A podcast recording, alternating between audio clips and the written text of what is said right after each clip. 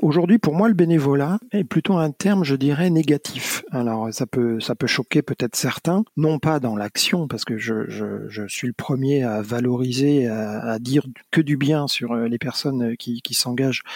Quand on dit à des futurs retraités ou à des jeunes retraités, mais pourquoi tu fais pas du bénévolat? La première réponse qu'ils vont nous faire, c'est de dire, ah non, euh, moi, le bénévolat, c'est bon. Euh, j'ai mes, mes, enfants, mes petits-enfants, j'ai envie de voyager, etc. C'est la première réaction qu'on a. Et puis, derrière ce mot bénévolat, il y, a il y a un frein parce que derrière le mot bénévolat, il y a une question d'engagement à long terme, sur la durée, avec une peur de ne plus avoir sa liberté. Le retraité aujourd'hui, c'est j'ai fini mon travail, j'ai fini mes périodes, j'ai cotisé, là c'est bon, je suis en retraite, ok, mais maintenant je veux être libre. Euh, et ce, mot, il a toute sa valeur, mais derrière, bénévolat, surtout pas, parce que derrière, je vais justement perdre cette liberté. Et c'est pour ça qu'on découvre aujourd'hui euh, une nouvelle forme de bénévolat. Ne faut-il pas dire que est-ce que vous êtes prêt à donner un peu de votre temps?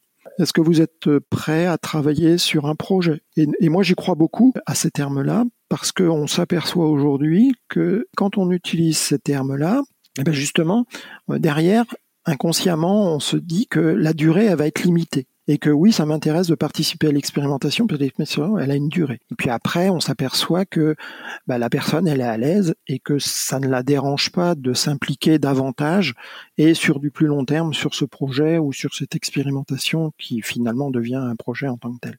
Euh, Aujourd'hui, le départ à la retraite, il est plus tard. Enfin voilà, hein, donc faut, faut quand même en être conscient. Donc quel, quel comportement vont avoir les futurs retraités quand tu vas avoir 64 ans et alors on n'y est pas.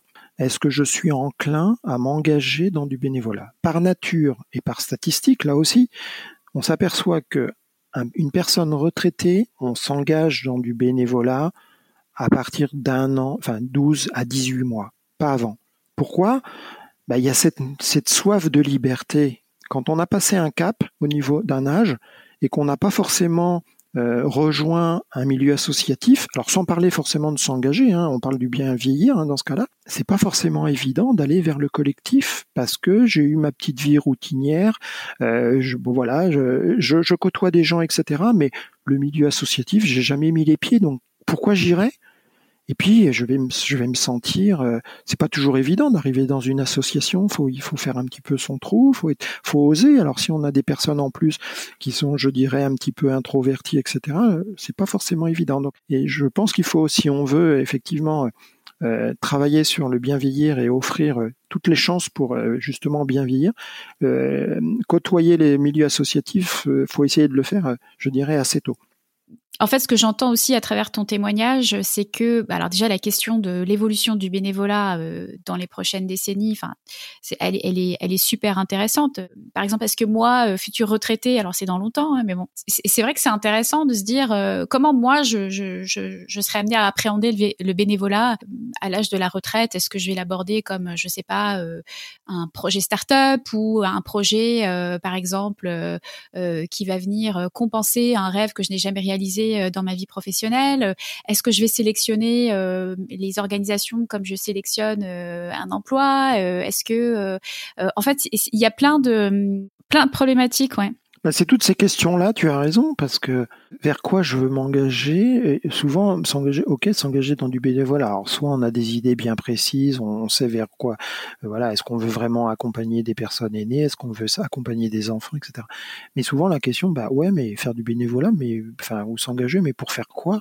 En fait, j'ai l'impression que la question de la mission, elle est fondamentale parce qu'il y a, deux choses. Soit on est sur du lien vraiment humain, par exemple, euh, on donne de son temps à des aînés pour aller euh, leur rendre visite, avoir des conversations, les faire sortir un petit peu de leur EHPAD. Ou donc là, on est vraiment sur une, une relation d'aidant. On est vraiment dans, le care. Soit on va être sur de la tâche vraiment à valeur ajoutée autour d'un projet bien défini, comme tu disais tout à l'heure. Donc un projet qui a un début, un milieu, une fin.